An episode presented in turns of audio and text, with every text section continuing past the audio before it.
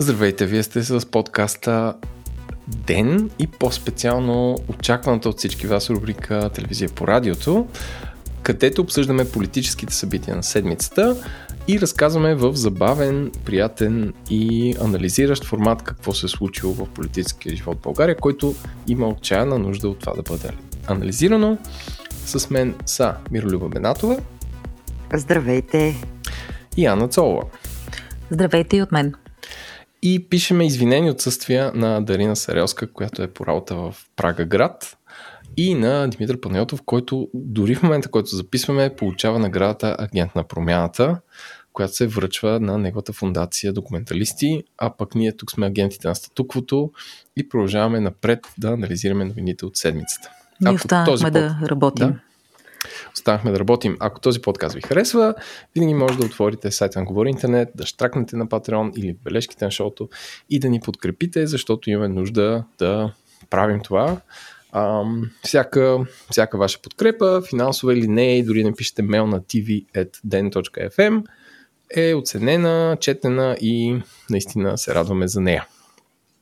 Така че, а, записваме на 30 ноември вечерта, като прави седмичен подкаст, не е нужно да казваш кога записваш, но държавата ни е толкова динамична, че се случват много неща и е важно да знаете. А, и от миналата седмица направихме един формат, който кръстих по нюзлетера на списание, а, не списание на сайта The Verge, а, The Week in Elon, който всяка седмица след какво става с живота на Илон Мъск. А нашата, нашата рубрика се казва The Week in Певски, така че ще ви запознаем с а, човека, който напоследък все по-вокално и видимо движи държавата и за разлика от преди, където се гадаеше какво ще се е случило, сега си има изявления, писма, статуси, постове ам, и какво ли още не. така че, пак напомня, Patreon, подкрепете ни и ние започваме с The Week in Певски. Оставихме миналата седмица, когато не позирахме, че ще има такъв сняг, но той беше въвлечен в политическата вихрушка. А, с тези аналогии трябва да спра да правя. И така, петък, 24 ноември.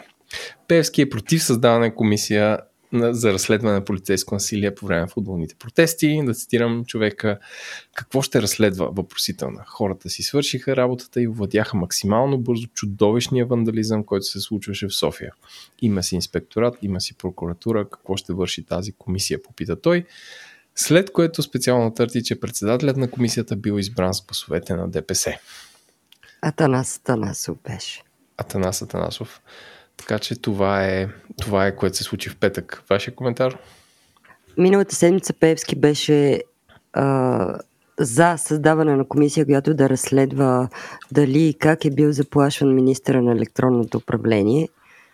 Обаче, когато в миналия епизод направихме този анализ, че той е за създаване на комисия, която да разследва дали Кирил Петков е заплашвал Йоловски, но е против комисия за полицейското насилие. Тази седмица Пеевски се поправи. И вече и Певски и Борисов смятат, че не трябва да има комисия, която да разследва дали Кирил Петков е заплашвал Йоловски, защото парламента не бил разследващ орган. Както и за тази комисия. А, можем една подрубрика, ако искаш Еленко да направим в рамките на днешния подкаст – Обращенията на Певски към академик Денков, премиера на България. Аз а, мога да я кръстя с а, фолклорна песен Певски Денков думаше. А така. Точно така, само че понеже няма Дарина и няма да има кой да пее, ако искаш ти се заеми с тази задача. Не, не. Аз не. А, а, прекалено, може би рано, обедно или вечерно или спортуват нашите слушатели, няма да им причиня моя глас, но така. А, ти искаш да цитираш или това, което казах? А, е, е не, не, давай, да, давай с, с седмицата на Певски. Започва Добре, първото аз имам му обращение. въпрос. Mm-hmm. Страничен въпрос към основанието на тази комисия. А, във вашия опит, който е такъв дълбок и дълготраен, има ли специална комисия, създадена от парламента, която да е направила нещо, което ние да помним и да ни е повлияла добре? Аз веднага ще ти кажа за една комисия, която си спомням, мисля, че споменах и миналия път, която беше за разследване точно на това как са изтекли данни от МВР преди 10 години. И да, тя стигна до изводи, че е имало нерегламентирано източване на целия масив на МВР и е заминал в неясна посока. От гледна точка на изводи, да, имаше една друга комисия, сега веднага на първо четене се сещам, чието изводи също не са за подценяване. Преди доста години назад един от служителите на служба разузнаване, човека, който отговаряше за архива и то в рамките на много години, се самоуби на работното си място с чужд служебен пистолет. И всъщност и с лявата ръка. Okay. И тогава имаше такава парламентарна комисия, която трябваше да изясни обстоятелствата. Да не говорим и, че няколко часа по-късно беше подаден сигнал. Изобщо беше доста а, странно самото това събитие с много въпросителни и с а, един голям въпросителен дали той не е склонен към самоубийство и по-лошо дали не е убит в сградата на разузнаването. Okay. И тогава имаше комисия, която излезе с изводи за всичките тези несъответствия. А дали от тези изводи нещо е произлязло, не освен, че ги знаем. И все пак е важно да се знаят поне фактите, защото някой може пък и да ги запомни и още една комисия, като питаш, която е от по-близко време, но може би вече минаха 3 години. Една комисия, чието заседания бяха стримвани навсякъде в Фейсбук, председателства на мисля от Майя Манолова в онзи кратък парламент, в който тя беше депутат преди 3 години в който се появи един земеделец да. и обясни, ако си спомняте тази драматична комисия, за Бойко Борисов, за взаимоотношенията му с бизнесмените. Споменавах се ни ужасяващи неща. Името на Мата Хари често се споменаваше. Е, от тая комисия нищо не произлезе.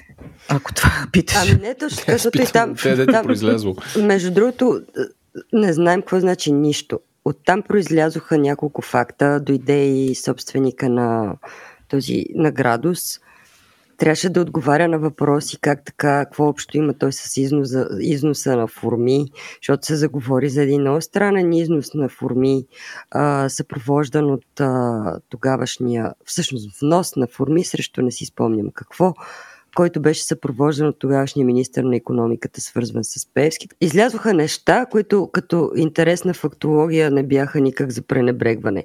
Но Факт е, че от тези работи нито са произлезли а, някакви разследвани личности, нито пък още по-малко осъдени. Моето мнение е, че от временните комисии не следват някакви неща, които променят живота на гражданите, е, по-скоро се затвърждава.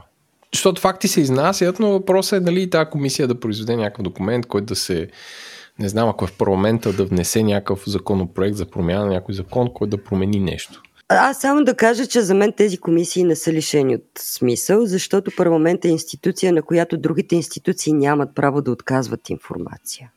Примерно през една такава парламентарна комисия на времето се разбра, че е имало нерегламентирано подслушване с така наречената а, разработка галерия. Тогава пак в парламента, в една затворена комисия, стана ясно, че и е имало такова подслушване.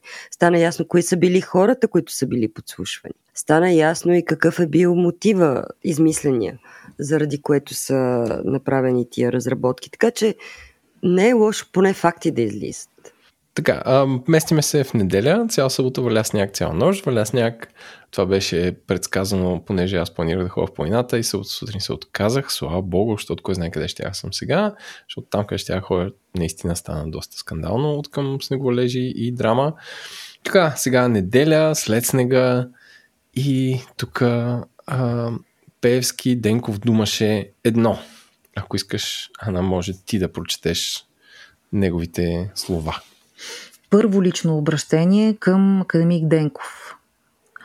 Призовава министър-председателя, който непрекъснато спори, че той е премиера на правителството, да докаже това. Хората очакват от изпълнителната власт да бъде до тях, когато е трудно да им решава проблемите. Ето аз го призовавам да излезе с снегорин, с лопата и да почисти снега. Ролята на институциите е да се види къде има нужда от допълнително подкрепа и да осигури. Казва Певски. Да. Ето ти по-емоционално го каза. Браво. Ема, моля ви се, човека се. се вълнува, той не спи, той почивал един ден събота, знаем, и става от рано-рано и почва да, да рие. Еми, Метафорично казано. Еди, единственият според мен е, това е някаква такава алюзия, че министър-председател е като някакъв юберменш. Нещо като супермен български, който може с така с едно замахване на ръката може да изчисти една магистрала от сняг, да се стопи. И веднага. трябва да е на магистралата. Ема, то, това е по стар обичай по Борисовски, който да, да, винаги ще запретне, ще си сложи вълнената лента на челото и ще ходи да имитира дейност или някой негов кмет ще, си, ще раз захар или сол. Очевидно Мисъл... и да. И Певски така ги разбира нещата, защото в няколко от изявленията му пред тази, през тази седмица се чуваше думата рейтинг когато предложи за един месец да стане премьер и да видим на кой ще му е по-висок рейтинга. Очевидно, при него нещата минава през рейтинга и през одобрението. И нещо, когато не е видяно, заснето, значи не се е случило. Ами то, това, това е времето, в което живеем. Няма, той не е преценил лошо. Така е. Така е. Така е. А какво да отидем ли към второто Само, че той не очакваше, според мен, отпор от Денков. В случай аз искам да похваля а, премиера Денков, наречен от а, Пеевски в някакъв следващ ден онлайн премиер. Денков не му стана длъжен, което според мен изненада Пеевски и му каза, ако толкова много държи да яхне някой снегорини, да ходи и да прави каквото намери за добре, че работата на премиера не е да прави това. Но Пеевски е свободен да си се занимава и да се изявява както намери за добре. И след това в рамките на същия ден Певски излезе още един път нещо му се накара но ка да не си правиш шегички и да не се шегувкаш, защото, нали... Е, поне ще знаем, когато и ако Певски стане премьер, какъв ще бъде стила му на работа. Ще е интересно. Добре. Както а... каза той, интересното предстои. Така, служи си актьорското майсторство и давай второ лично обращение към Денков много високи изисквания към мен подхождате, мили е, сега приятели. Това е подкаст. Тук може да си каквото поискаш. Винаги са ме обвинявали, че съм много емоционална в ефир. Аз толкова години се обирах, сега пък бъди емоционална е, пак. Е, добре, да бяхме му го извадили, той да Тега. си го разкаже. Той Второ лично обращение към Денков. Ще извадим днешното. Това е плантата днес. А, и това второ лично обращение Певски Денков думаше две, за да вляза в рубриката се усети вече и подигравката към научните постижения на премиера. Днес се затвърди, но да си учен очевидно не е окей okay и не е нещо, с което човек може да се гордее и да бъде премиер, защото бил учен. Какво е цитата? Ако признават, че не могат да се справят, ако не съзнават какво трябва да направят, за да управляват държавата, да ме изберат за премиер. Аз няма да избягам от отговорност и мога да се справя. И ще работя за хората. Очаквам номинацията им още днес. Разбирам, че управление не се учи в химическата лаборатория, но виждам, че не се справят с трудностите. Край на цитата. Това беше много готин, много готин включване на Певски. Аз се почувствах така, че той ни партнира. Защото все пак не сме сами в когато казваме, че той се е запътил към премиерското място и вече се чувствам по-спокойна, че не сме едни такива налудни, фиксирани в него и да му придаваме някаква излишна важност. Човека веднага подаде и каза, ето да, наистина искам да бъда премиер. На следващия ден дори го каза, не просто го написа, за да е сигурно, че има това предвид. Ние коментираме това, което се случва и това, което виждаме при условие, че виждаме Делян Пеевски всеки ден по телевизията от сутрин до вечер, е нормално да го коментираме, освен тази прогноза, която а, направи Тимира.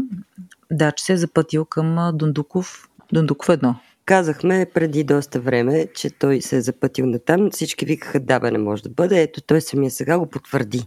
Добре, а, аз да, моя такъв штрих към това нещо е да цитираме все пак и опозицията в лицето на Корнелия Нинова, която каза не е от този, който яде баницата, който му я дава.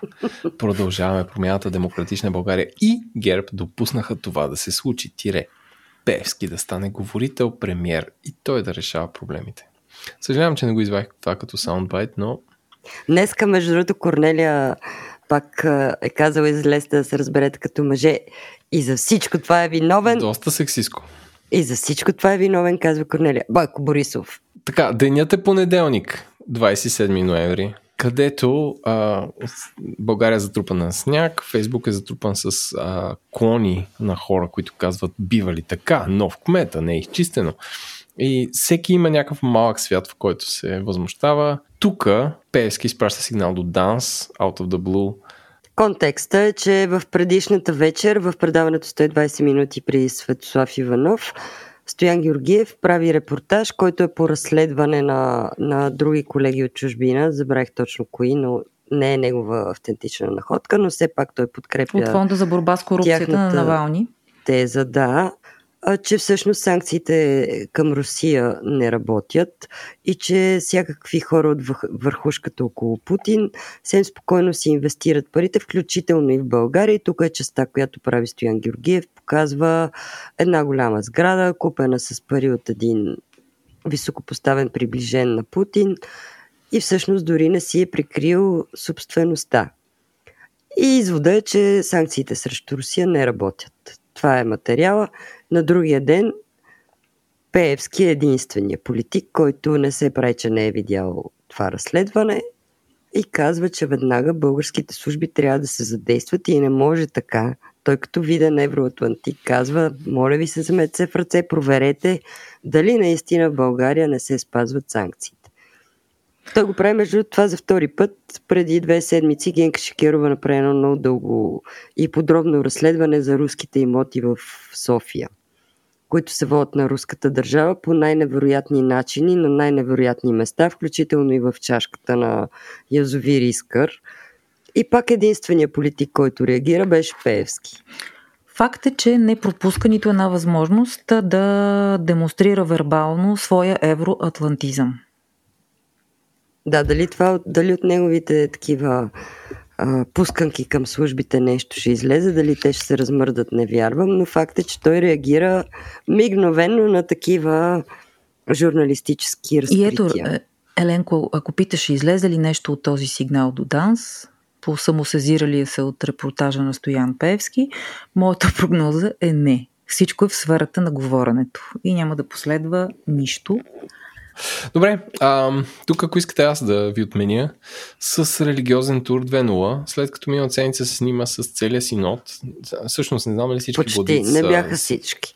Добре, окей, но като имаш 10 мъже с ра, расо, е, в кой може са 15 или 12 и си кажеш, ето това са всичките владици на България.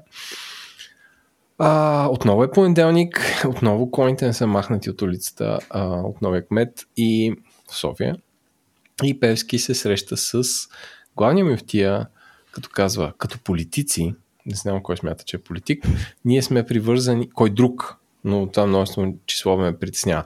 Като политици, ние сме призвани да работим за хората и това е мисията, която ни води, тъй като вие, вие като водач на мусулманското изповедание се грижите за своите вярващи. Това е заявил председателят на парламентарната група на ДПС Делян Певски, цитиран през центъра на партията, по време на среща с главния мефтия Мустафа Хаджи.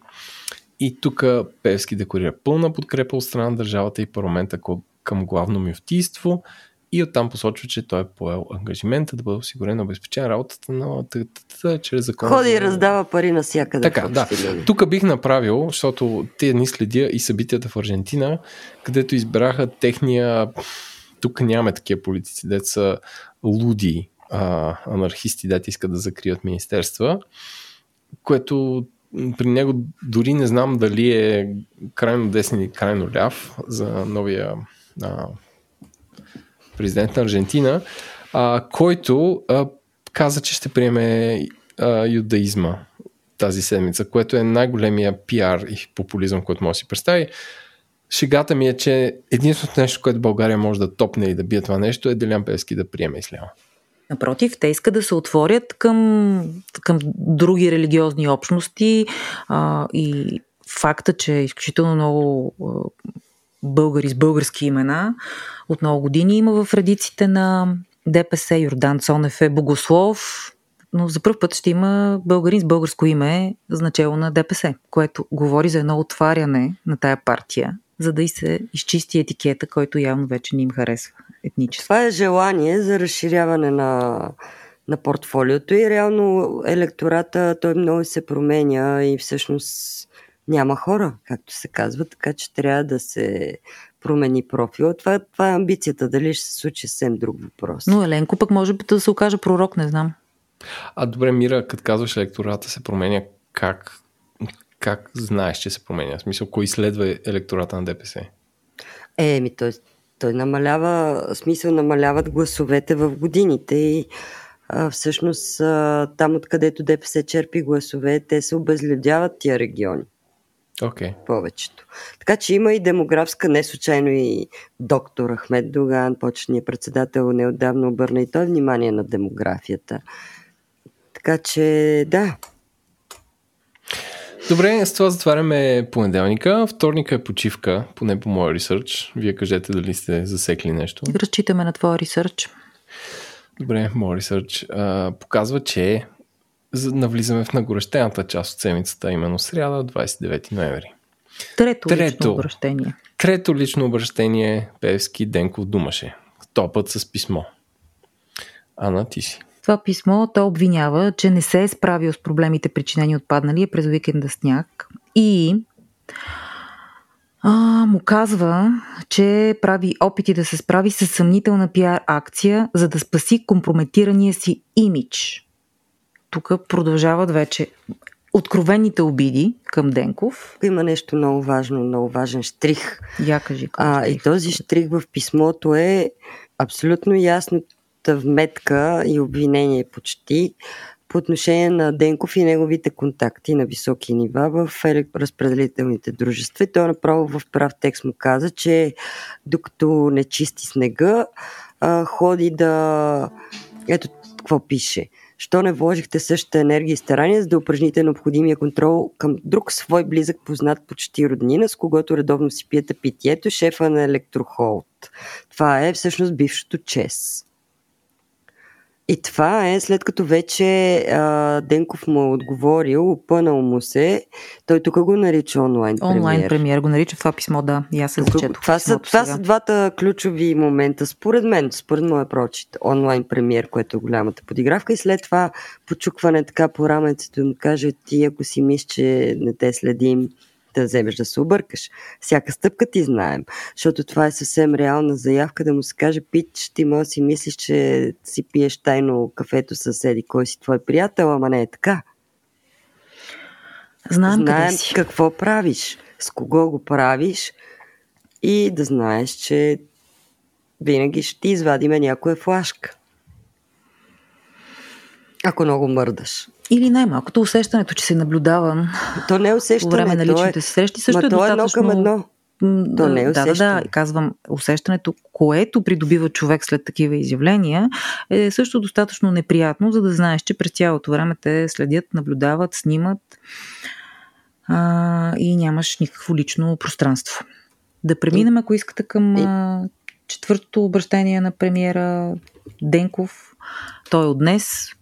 Към Само премиера. да кажа, че mm-hmm. тук преди да преминем на четвъртото, четвъртия шамар от Пеевски, а, всъщност да, да кажем, че продължаваме промяната реагираха на третия шамар. Тоест те седат и гледат да видят какво ще стане и вече накрая, понеже стане супер тъпо и невъзпитано и взеха да се обаждат и се обадиха с някаква много недоправена вметка първия път, някакъв опит за защита, такъв, а, дето не може да се разбере точно какво искат да кажат. Съжалявам, че не сме го извадили.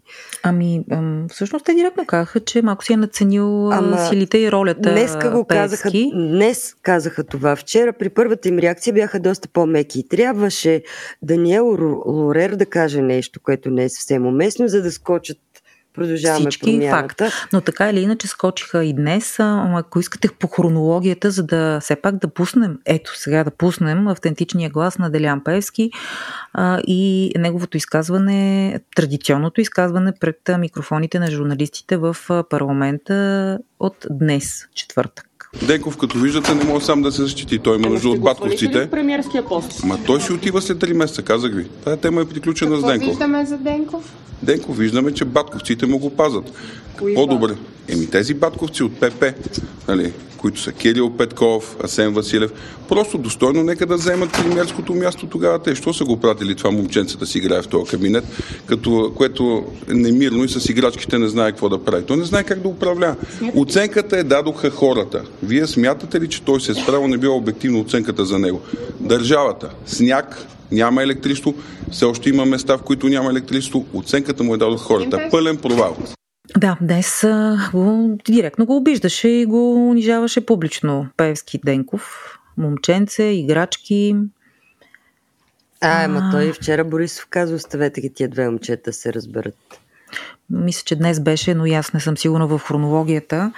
Мисля, че днес беше включването на Борисов за момчетата, след като Певски Вчера нарече беше. момченце а, премиера Денков, академик, човек на науката. Пак да повторим. Е, а, ми разпомена Лорер. Е, нали, има много най-различни хора на науката, това не ги прави. Така е, разбира се, но. Задължително аз, професионалист. Аз, аз продължавам а, а, темата си, че девалвиране и буквално подигравка, вие във вашите химически лабораторики нещата не ги разбирате както аз ги разбирам. А подигравка към а, научното звание и постижение на Денков и това си върви като линия съвсем демонстративно и е част от схемата за обиди и унижения. Затова го припомних. А, ми разпомена Лорер, който тази сутрин беше, не, вчера сутринта, в сряда сутринта, гостуваше в сутрешния блок на BTV. Да, го чуем. И ако искате направо да го чуем, темата е Пеевски. Питат го Цънцарова и Златимир Йочев за Пеевски и неговата роля и ето какво произлезе. Принципната ми позиция в случая е много ясна. България не може да има премиер, който е обект на международни санкции. Ако някой през 2013 година ви беше казал, че Делян Певски ще е основен говорител на мнозинството, щяхте ли да му повярвате, господин Лорар? Не. И това се случи. А как стигнахме до тук? Имате ли обяснение? Не мисля, че някой може да предвиди бъдещето. Напротив, политиката е изключително динамично занятие, в което позициите на партиите с времето също се променят. Позициите на техните лидери се променят и в случая с господин Пеевски виждаме, че те се променят за добро. Той стана говорител на европейските ценности, както за тяхната партия, така и за цяла България. Това се вижда съвсем очевидно. За добро на кого? За добро на цялата страна. Даниел Орер тук си стреля в кръка. Освен това, водещия очевидно не знае къде е ударението на фамилията му. Да, аз мисля, че много хора се бъркат още. Лорер. Това им беше шегата, но... Да. А, последва писмено изявление под формата на пост в социалната мрежа Facebook, поне аз там го видях, на Ицо Хазарта в качеството му на депутат от ППДБ и поиска не да се обяснява Лорер, а да се извини за това, което е изговорил сутринта, което ние чухме току-що. Което е доста лицемерно, защото в крайна сметка на какви се правят. Лорер каза точно това, което е. Те, те, те за това го използват. И е много лицемерно да кажат, не бе, ние не те харесваме Певски, ама ще ползваме. Или си има опозиция, или не. А не просто е така на думи да подскачаш и да викаш не бе, не. Теза и антитеза. Значи той е санкциониран по Магницки, който е американски закон, да, прилаган в някаква форма, в подобна форма и в Великобритания, а, заради корупционни схеми и всичко там, което е описано и което ако искат наш, нашата публика да си припомни. А в същото време казва, той е изразител за доброто на България на евроатлантическите интереси. То е нонсенс тия две изречения едно до друго. Да, да, но те участват заедно в а, властта и да не забравяме, че все пак ППДБ бяха първите, които отидоха в стаята на ДПС. А от друга страна, това, което иска да кажа, че ти казваш, нали, използват го, не знам си какво, но ти ако си избереш ако живеем в някаква идеална държава, където ако подеш сигнал към ДАНС си депутат и, и те могат се задействат, сигнала дали руските как се казва, руското влияние не се преследва и не се гони спрямо европейските санкции, си е валиден сигнал и те трябва да го не мога да кажеш, това не е окей. Okay. Точно така. И не може... В смисъл, че а, битките, които Певски си избира, сега ще звуча като урер, но напоследък са много внимателно подбрани и да, и са в определена посока, която го прави такова леко реол, му се показва. Не, между другото, той тая тема си е избрал много давно, още докато имаше вестници. Още докато имаше вестник Телеграф, преди много години, а, неговия вестник отразяваше много категорично евроатлантически всички разкрития на Белинкет, на Христо Грозев и така нататък. Неговия вестник Телеграф, докато още българските телевизии не бяха разбрали, че трябва да отразяват Христо Грозев, защото е български някакъв герой, Телеграф си беше the book. Така че той тая линия си я държи много здраво, защото вероятно знае още от опита на Борисов, че за евроатлантическите партньори най-важно е техните интереси да, да върват както и за всички партньори, двамата успяваха и евроатлантическите и източните партньори добре да ги комбинират в изминалите 10 години. Просто войната разсече един възъл и трябваше малко по-категорично да се стъпи на едната страна. Понеже ние споменахме, хващам се за кой ден беше там от седмицата на Певски, срещата му с мюфтийството и се сети за една снимка на Певски с митрополитите – и си мислех, че ако патриарха, който е в болница в момента в ВМА, ако не беше в болница, дали щеше да присъства на тази снимка? Не знаем. Не знаем. Не знаем, но патриарха е в болница. Преди малко слушах новини. Казва, че е в стабилно състояние, подобрява се. Това са последните новини около неговото здравословно състояние. Там ще е много кърваво. Ако когато и да дойде време за смяна на патриарха, ще бъде пуническа война отново. А защо патриарха е важен? Ами Българската православна църква е най-големия собственик на земи. На имоти. В България. На имоти. на всякакви имоти. И между другото тези имоти не са по общия ред. И даже никой не ги знае точно колко са. Даже ги няма и в имотния регистр. Не, те, църквата е малко като държава в държавата. И, Ай, и през миряните сега... можеш. Да оказваш доста сериозно влияние по една или друга линия, както и през годините се е случвало. До сега Българската православна църква и Българския свети синод в вариантите, които са ни познати, винаги е бил подвластен на Кремъл.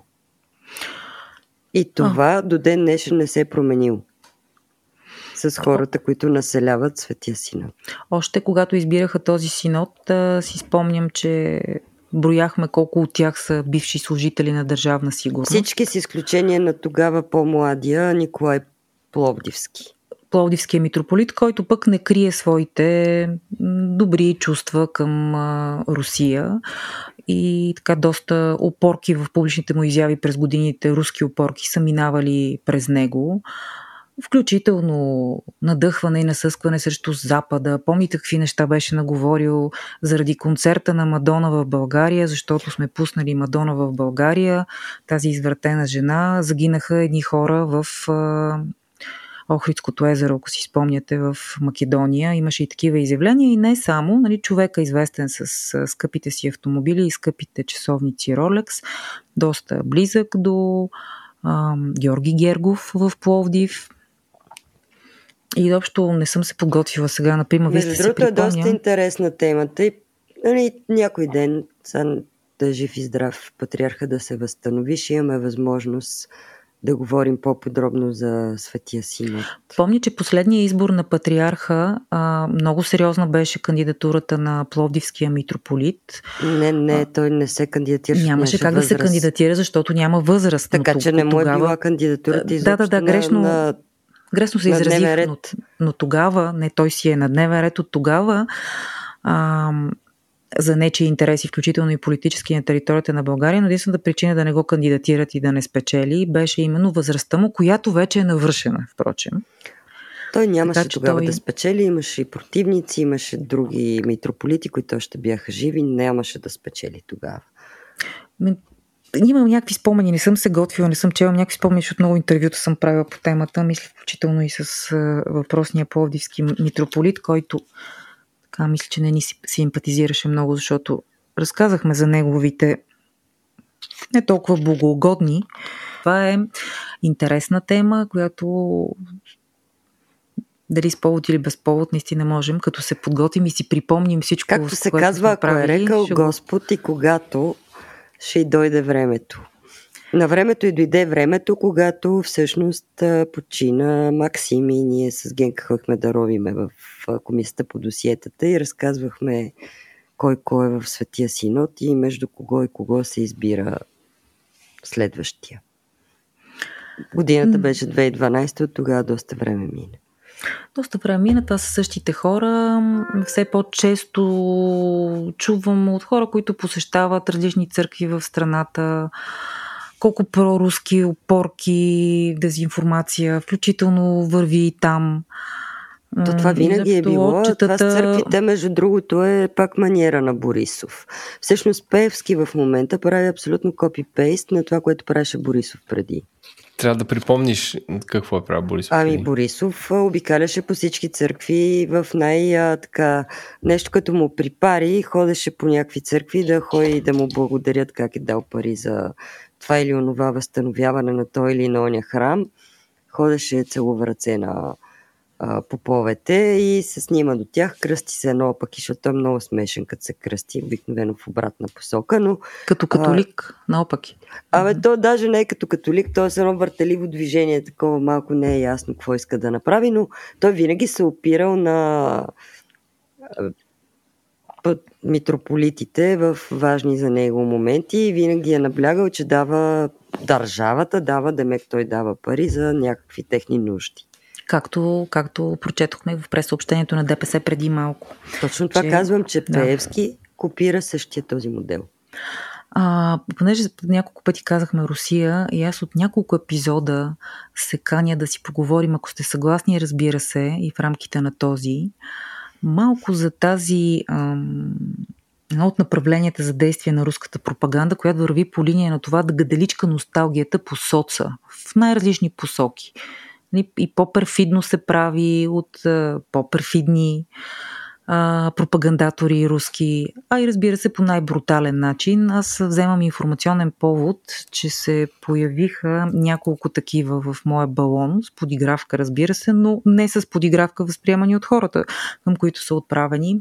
Едни снимки, колко хубаво по времето на Тодор Живков са чистени улиците и пътищата на България, едни черно-бели снимки с едни излъскани улици Включително и една снимка, която категорично не е от България, някъде от скандинавска държава с онези изсечени пътища с много високи снегове, нали? Сещате? Такива снегове в България не е имало също, са приписвани на Тодор Живков и на неговото прекрасно управление. И се замислих, че може би тези, към които са насочени тия опорки, а, са и тези, които се възмущават, че стоят без 100 дни наред и стояха без 100 дни наред, ходиха, протестираха, там и една скаричка се появи по едно време в едно енерго, са точно именно тези, на които никой не им казва, защото те си по-млади, никой не им казва, че по времето на соца имаше режим на ток. Аз си спомням много добре, като дете, всяка вечер зима беше, по няколко часа нямаше ток, и ние с брат ми се катерихме върху акумулиращата печка, която понеже е с тухли нагряти и дълго време отделя топлина, нищо, че няма ток, сме си седнали върху акумулиращата печка и си говорим или на една свеща си четем книжки. Така че соца нямаше ток. И а, тази носталгия, която се гадаличка в момента, за някой ми изглежда невинно, но на мен ми изглежда една част от една глобална голяма кампания, в която да ни се каже, че онова в Русия е прекрасно, затова трябва да си го върнем тук, да си го вземем тук или да си върнем онова старото прекрасното, без и дума да става въпрос, че това е диктатура, не е свобода, сочене с пръст на врага на народа, убийства на хора, които не са съгласни, доносничество и една, едно ужасно мракобесие. Аз бях на една конференция посветена на темите за дезинформация, пропаганда и така нататък, на която конференция между вчера бях на нея. А, отново стана дума за това, че всъщност а, пропагандата и така добрата манипулативно облечена информация, която не е задължително да не е вярна, всъщност върви доста по-напред и насреща си има врата в полето. Това от една страна. От друга, една експертка, забрах името от един изследователски център, мисля, че е румънка, каза нещо, което потвърждава твоята теза, съвсем мога да кажа научно го потвърждава. Талгията е точно едно от оръжията и то най-ефективно. В случая не е единственото, но хората това наблюдават, че едно от най-ефективните оръжия. Естествено и друг път сме говорили за това, че носталгията работи, защото, както сме си изразявали така не е научно, това е жалба за младост. Хората реално а, си спомнят най-хубавите си години и там някъде в този емоционален коктейл влизат а, всякакви наративи, които нямат никакво реално покритие. Защото се играе на ниво емоции, се играе с спомените. На нас ни мина някъде между другото и даже въобще мисля, че не сме обърнали внимание. В средата на миналия месец в София имаше една конференция, която беше организирана от а, организацията, неправителствената организация РОД. Това е едно консервативно движение за защита на християнското семейство, въобще е така много високопарно. А, срещу крайния либерализъм искаме си нормалността. Това също е част от пропагандата. Тук това вече няма нищо общо с носталгията, но има общо с това а, тежко нахъсване. Между тук и православната църква има пръст християнските ценности, християнското семейство, създаване на една такава изключително нереалистична представа за какво значи правилно семейство, какво значи ценности и така нататък. И там са се изявявали едни герои, които хич не са за подценяване. Такива лидери на мнение, като Кузман Илиев, който беше назначен за шеф на Съюза за стопанска инициатива. На този пост наследи Алексей Петров и доста често го викат да говори по най-различни места като експерт, като економист. И той така доста тънко си прокарва пропагандните тези опорки. И кандидат и... беше на ВМРО кандидат за Беше депутат. кандидат за депутат, да, но той, той, той избоява през най-различни битности и му се намира място, така че да има легитимен повод да бъде канен като говорител по различни теми. Тази събота пък друг герой Кристиян Шкварек направи една конференция, също доста интересна, която беше, а, забравих и точно названието. Така че от същия беше, профил лице. Възможно ли е а, възможен ли е консерватизма в демокрацията, някакво такова заглавие. Там беше интересно, че на президиума до него един от хората беше Даниел Вълчев, бивш министър на образованието от НДСВ, между другото, мисля, че е декан на юридическия факултет в Софийския университет, един изключително еродиран човек изключително умен, с изключително чувство за хумор, много приятен за слушане. И в един момент се вижда, че нарастват така инициативите на така по-консервативни ядки, така да ги нарека. Най-вероятно се раждат нови патерици, нови заместители на, на НФСБ и на ВМРО. И според политолози, не от тия, дето говорят по телевизията, изследователи на пространството, се смята, че има в българското политическо пространство място за такъв по-консервативен политически проект. Аз си мисля, че дори да не се превърнат всички тези изброени в политически проект, част от тях били вече в политически проект, а, те са достатъчно функционални да бъдат е, така канени, изпращани по студия като различни говорители, да си бъдат в битността на професионалистите, в битността, която си битуват, но същото време да се появи Даниел Вълчев тук там е по студията, Шкварек, който го виждаме през ден в някой сутрешен блок, Кузман Илиев, който като економист, като професионалист в тази си, в тази качество да говори, пак да пробутва всичко това, за което говориш. Не ми се иска само още един пример да допълня това, което ти казваш, пак примери. Ще го върна към соцносталгията, но то е същото, просто има различни направления, различни говорители но наистина са активирани всякакви, от всякакво естество. софистицирани варианти. Има по една от националните телевизии събота или неделя сутрин, където има рубрика, която показва кадри и истории от соцархива на телевизията. И така се говори уж се разграничаваме от това мракобесие, ма, ма се прави по един много такъв а, начин, с усмивка, с такава лека Защото симпатия, ма то така си беше. Един изключително интелигентен. Точно човек. така, да.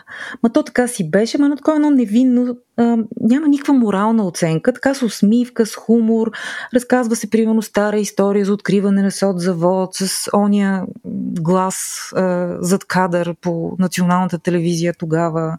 Ма с една усмивка. Така банализира се едно мракобесие, банализира се една несвобода и една диктатура по един много, много интелигентен начин, а то пък е интересно за гледане, защото гледаш стари кадри, виждаш какво е било, чак и ти започваш да се усмихваш и в един момент сещаш, Боже, Боже, това за кого е насочено, за какво става въпрос и как са живели хората, хората тогава. А, между другото, още един пример ще дам. Наскоро по друга национална телевизия имаше цяло филмче една вечер за счетоводителката на Тодор Живков. И как се сещаме да разказваме за счетоводителката на Тодор Живков. И разбира се, един час с симпатия към уния времена. Тодор Живков какъв готин човек бил, какъв разбран. Разбира се, че това ще каже счетоводителката. Това не е та младост, тя тогава била важна, пък сега не е толкова важна. Но пак едно банализиране и неотчитане на контекста. Ам, така желание публиката да прояви симпатия към тия времена, че то било много хубаво, пък колко хубаво било в къщата му, пък колко хубав, хубав човек бил, какви хубави разговори се водили с него. Така че всички тези неща, ако ги погледне малко отгоре, водят към едно. Като казваш телевизии, не знам дали съм го споменавала тук, но скоро имах и аз възможност на един форум да го спомена. А, българския военен канал, който се все пак финансира от държавния бюджет и пак казвам военен телевизионен канал. Той трябва да е част все пак от инструментариума на държавата. Който не води до рекрутмент, аз като съм го гледал. Няма значение, но той все пак нали е държавен. Да, да, ама, вика... аз, аз го правя военен телевизионен канал държавен. трябва да доведе млади хора да се запишат в армията. Така, обаче, не мисля, че този канал прави това. Естествено, че не прави, но най-интересното е, че се беше оплакал Тегарев, че всъщност пропагандата едно на нула за нея, защото не могат да наберат кадри и затова той смята, че и пропагандата е виновна, обаче той е част от едно министерство, което си има структури, има си разузнаване, има си контраразузнаване, някакви служби там трябва да работят и не може под носа им във военния телевизионен канал два пъти в месеца да има предаване за езотерика. Ние за какво си говорим, нали? Всъщност, аре, мога да разследваме всичко, да изследваме, но все пак, щом ти във военния телевизионен канал не си обърнал внимание какво се случва, те се вика в къщичката ти, то във видимата и част, къде отиваме. А, да, защото невидимата за просто око са всички а, групи във Фейсбук, в които се разпространява тази пропаганда и носталгия по соца с категорична дезинформация.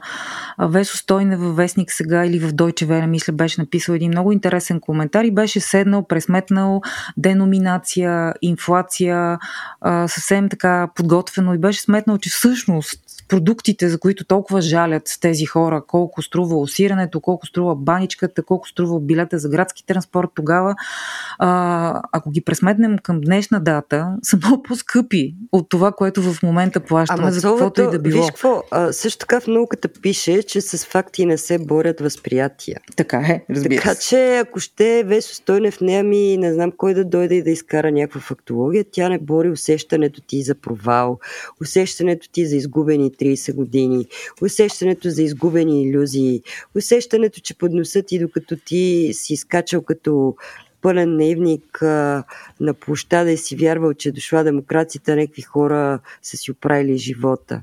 И всъщност не е проблема в а, това, че носталгията действа, защото то е изчислено. Ние сме човешки същества, емоционални. Проблема е, че тези, които бяха уж демократичните сили, уж тия, дето трябваше да променят нещата, проспаха абсолютно всички възможности през последните 30 години да променят образователната система, да променят нещата, които се учат. Така че да има все пак някакъв отпор, да има, да има някакъв баланс между едното и другото, да има разговор, да има спор. То няма спор, няма разговор. Защото просто и едните, и другите, и третите са от един до дренки. А, и защото тая тема с носталгията и не само си почна отдавна съвсем организирано. Нали? Помните на Борисов първите изявления още като кмет и като по-млад премиер, че него, той, той е завършил два университета. Единият университет му е Тодор Живков, другия му е Семял Сакско Въргоцки. Точно за това казвам, имало е съвсем реални възможности ГЕРБ да променят а, съдържанието в образователната система в средното образование. Сега не мога точно да, да цитирам, мисля, 2018 година, пак късно, но има нещо, което те съвсем не само не го променят, ами бламират някаква промяна. И всъщност още тогава беше много цинично, че Цветан Цветанов, т.е. трап, яхна идеята за борба с комунизма, яхна комисията по досиетата, яхна цялата тая тема за държавна сигурност. Този шофьор на нискоразряден чиновник от държавна сигурност. Пак се връщаме към извода, че не е важно какво се прави, а какво се говори. Така че всичко е било в сферата на говоренето, ма с говоренето едни други хора приятели на тези първите, очевидно, вършат сериозна работа, защото да, тази носталгия, тази пропаганда, разбира се, че покълва при социално, дори битово неудовлетворени хора. Разбира Това се. не можеш да обобщаваш така къде покълва, защото не знаеш всъщност. На база на какво твърдиш това? на база на мои наблюдения. Сега пак казвам, не съм правил научен ресурч като госпожата, която цитира, Навсякъде но на база мои наблюдения. всякакви хора за всеки слой, за всяка възраст има различен, различен наратив. Но има едно общо кратно и смятам, че това наблюдение може да му се нададе охо, което току-що споделих, без разбира се да съм го парафирала с а, докторантура, но а, всички тези хора, които споменаваме, всички тези безимени пропагандатори, по-софистицираните и по-бруталните, никога няма да ги чуете да кажат нещо срещу ДПС, срещу ГЕРБ, никога няма да ги чуете да кажат нещо, защото те са коментатори, по най-различни теми се изявяват по различни телевизии, във Фейсбук и не само, по всякакви форуми, никога няма да ги чуете да бъдат по същество критични за това голямо зло, което, мисля, всички политици са съгласни, че вървува из България корупцията. Но да, само една вметка, че ми хрумнаха неща, докато те слушах Мира, като каза за езотериката и военния канал. Нали, част от тая линия, тя никога не е спирала, разбира се, но сега е особено активна. А, след избухването на войната в Украина така се възроди. А, Ванга, темата Ванга, и митологизирането на тази жена, която... Ама ти се смееш, Еленко, обаче, не, не се смееш, обаче има е стотици хиляди Ама, постове, е, да. които...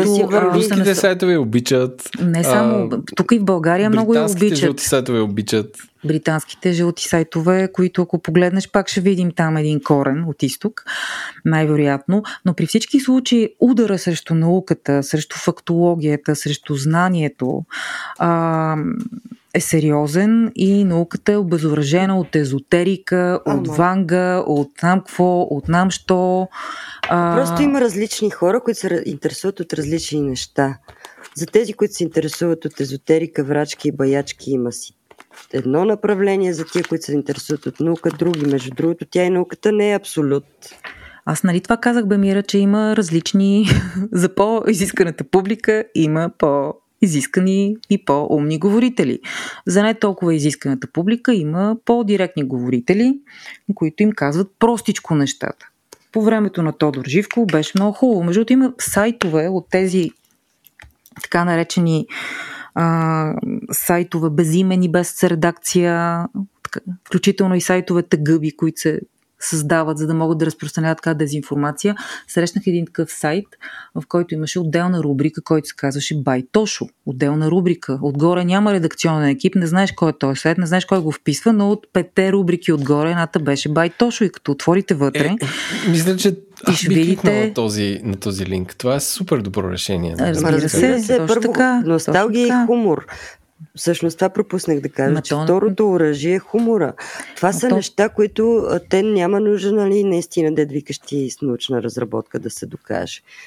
Въпросът е, че от другата страна, пак казваме, е врата в полето. От другата страна няма никой. Като на селски матч. Вратата празна. Вратаря отиде да закусва. И в крайна сметка, да. Години никога нищо Така не е. си е мръднал пръста нещо да се промени. Това са проспани 30 години. Те са проспани, но всъщност това е доминиращо, защото е факт, че да, руските тези хибридчици, това им е част от идеята да идеализират комунистическото минало, защото то е аналогия с това, което живеят руснаците в момента в Русия, включително и разпространение от много известни журналисти а, на щандове с урожай от храна в руски хранителни магазини, скъпи храни и така нататък. В много известен журналист, който е много известен и в Фейсбук и в ам, ги разпространява тия неща. И не само тях, да е той и за Ванга разпространява. Факт е, има различни направления за различни публики, гадаличкат се различни емоции и да, успяват. То е много интересно всъщност къде е президента Радев в цялата работа, защото ние толкова много говорим за всички останали. Тук, той тук си... Мира отвори една нова тема за един изцяло нов епизод. Президента Аз- Радев къде е в тази цялата работа? Мисля, Само че е в тази е цялата горския. работа. Очевидно. мен той е горския и реално а, много интересни. Най-доброто предстои така да се каже. Според мен, не според мен, всъщност чух, казаха ми, аз ще го кажа, защото не съм сигурна дали ще е така, но да видим дали пак ще предвидим.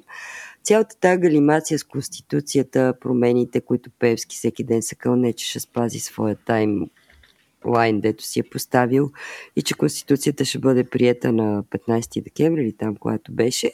Така каза Певски. Да, според анализатори това е всъщност а, нещо, което изобщо няма нищо да доведе. Ще бъде даден този, тази променена конституция на Конституционния съд, ще се тупа топката и Певски ще каже аз каквото можах направих, а Христо Иванов ще трябва да търси по-високо дърво. Мгм. Някакъв исторически компромис нов ще има. Казвам Добре. го, само го фърлям тук, оставям го да видим дали тия, които Да виси, го казали, добре. дали е Записвам вярно. И друго дали хвърли така ще за президента. А, не сме си говорили за него, защото той се е потопил, изчезнал и от време на време се появява много рядко, за да клъвне С фалшива новина излезе кабинета. път. Да, а, финансовия министр, наистина цитира фалшива новина. Впрочем, от същите сайтове, сайтчета и направление Не е на вярно. разпространение на фалшиви Не е вярно. новини. Не е вярно, Цолова Десислава Танева. А, добре, В, окей, защото аз го четох в Българското такива сайтчета. радио не си си направила ресърча. Да, тук, тук вече дори не научния ми ресъ- ресърч. Първо Възраждане в парламента, след това Десислава Танева. А, Бо- Българското е национално дума, радио, да. освен това е обсъждано в комисията а, мисля, че земеделската. Да, добре, хубаво. А, Тук не съм си направила ресърч. Наистина И срещна го всъщност само продължаваме като... промяната пак а, техния пиар проспа цялата тая, цялото това активно мероприятие. Сен Василев излезе след Байряма, както се казва, да обяснява, че нямало такова нещо, но вече всички се бяха изразходили. Но Оф, ужас, тази седмица е толкова дълга, че аз Да. чуш, че това с Асен Василев, дето провергаваше, е миналата. тия дни, ужасно. тия дни, не, не, не, Оф, не е миналата. добре. Тая На- е. Нашите слушатели да ни извинят, но наистина Аз го казвам то е заради миналата седмица, Президента, а- защото въпреки опровержението на Асен Василев, което беше предния ден, президента на другия ден излезе и абсолютно се направи на луд и го възпроизведе още един път това. Да, президента от много време срещу, се, е срещу ППДБ. Това му е единствената риторика. Вече никакви думи не се чуват, нито срещу Борисов, нито срещу Певски.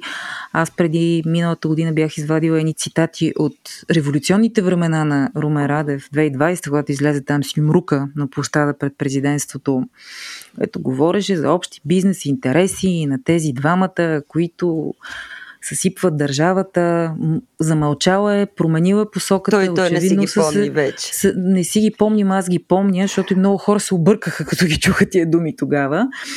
А, но да, Румен Радев, се, както се казва, си е а, така, конфигурирал се в статуквото и се обажда от време на време, за да нахока ППДБ. И това му е горе-долу. И като питаш Румен Радев е, това е Румен Радев.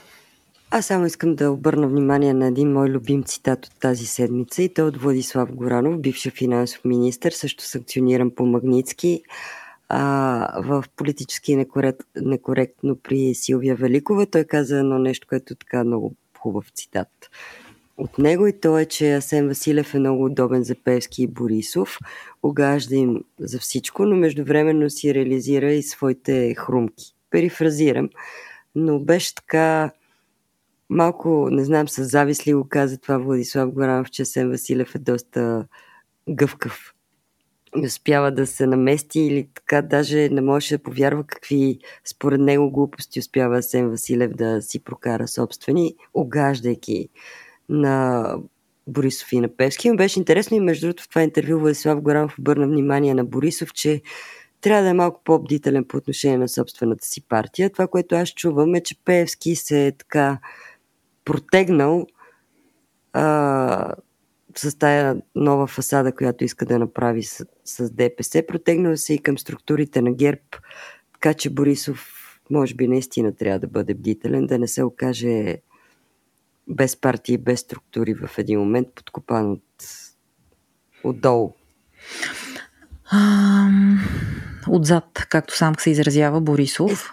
Не мога да за, за ДПС. Отдолу. Само една картинка, ако искате да приключваме, само една картинчица така да нарисувам, пък който иска ще си я види. А, има ги извадени кадрите на една сериозна караница от банките им в пленарната зала в Народното събрание между Кирил Петков, ам, Йордан Цонев и Делян Певски, които седят в съседство, както а, знаете, на банките, с една гузна и м- не в силна позиция, така беше невербалната изява на Кирил Петков.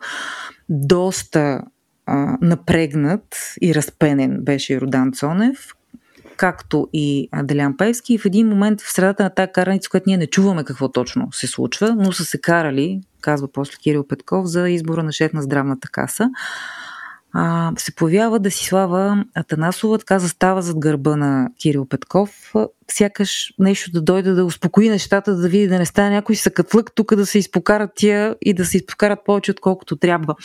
И е много интересно да го наблюдаваш невербално, защото ти не чуваш какво си говорят, да гледаш само фокусиран си само върху лицевите изражения, активното ти сетиво, както се казва, е зрението, а, слуха го нямаш в момента и много интересно да се наблюдава, да се види лицевото изражение и позата на тялото на Кирил Петков и на другите двама споменати и начина по който идва и да си слава Танасова, да застане, да види какво става, бе тук трябва ли нещо да разтървавам, защото караницата е И за да си слава Танасова трябва да направим епизод а, Десислава Танасова, която беше много активен говорител на ГЕРБ, ако си спомняте, освен че беше, сега не знам дали е председател на парламентарната група все още на ГЕРБ, но тя беше основното острие, да използвам това клише, острие на ГЕРБ.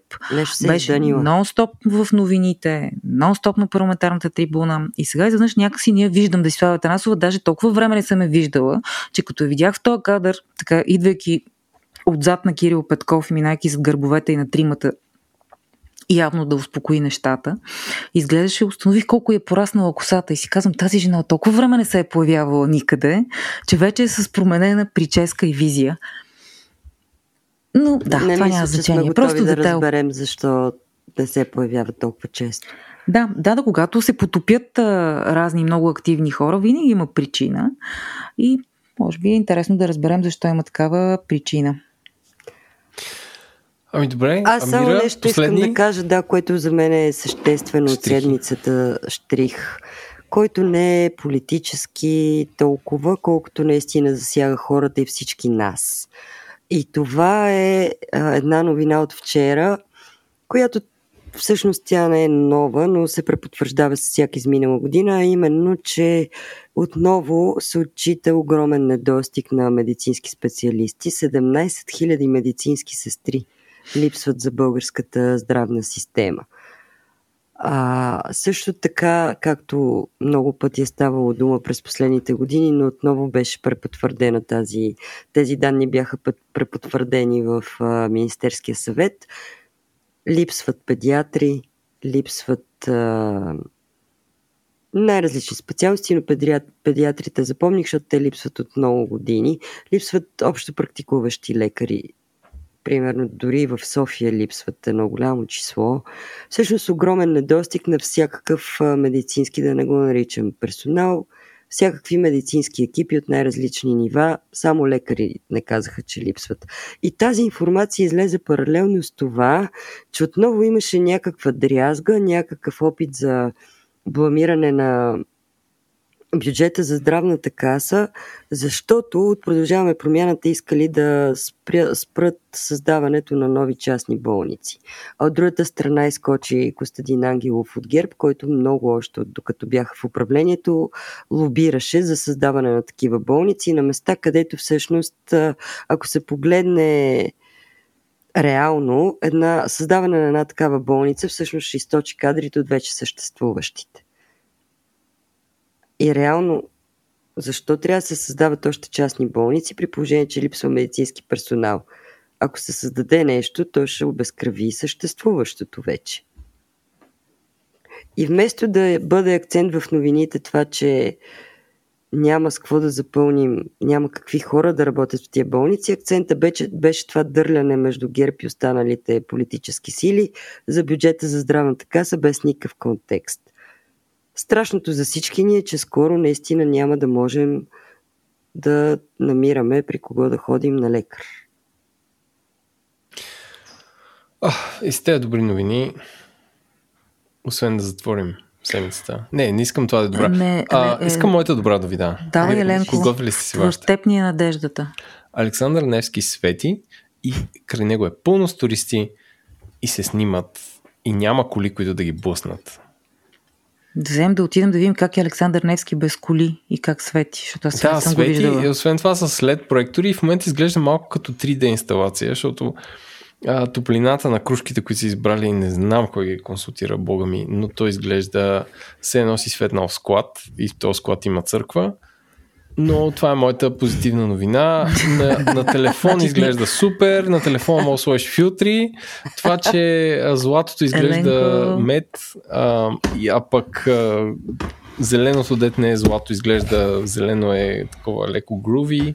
Това е моята позитивна новина. Ето, yes. между другото, ти, браво на тебе, да не те заразим, защото ти намери лошото и в хубавата новина, бе, Еленко. Ма няма нищо. Не, не, те, виж сега, да е ти като отидеш, гледай сега, то, то е някакво човешко чувство. Отиваш и виждаш някакъв обект и той или е комфортен за окото, или не е комфортен. И ако отидеш там на нощ, което може да стане в 7.20 днес, или утре, или защото е ноември, декември, ти ще усетиш, че тази светлина не е комфортна. И каквото и да правиш от тук нататък, няма да се подобри това нещо. Но въпреки това, то просто свети.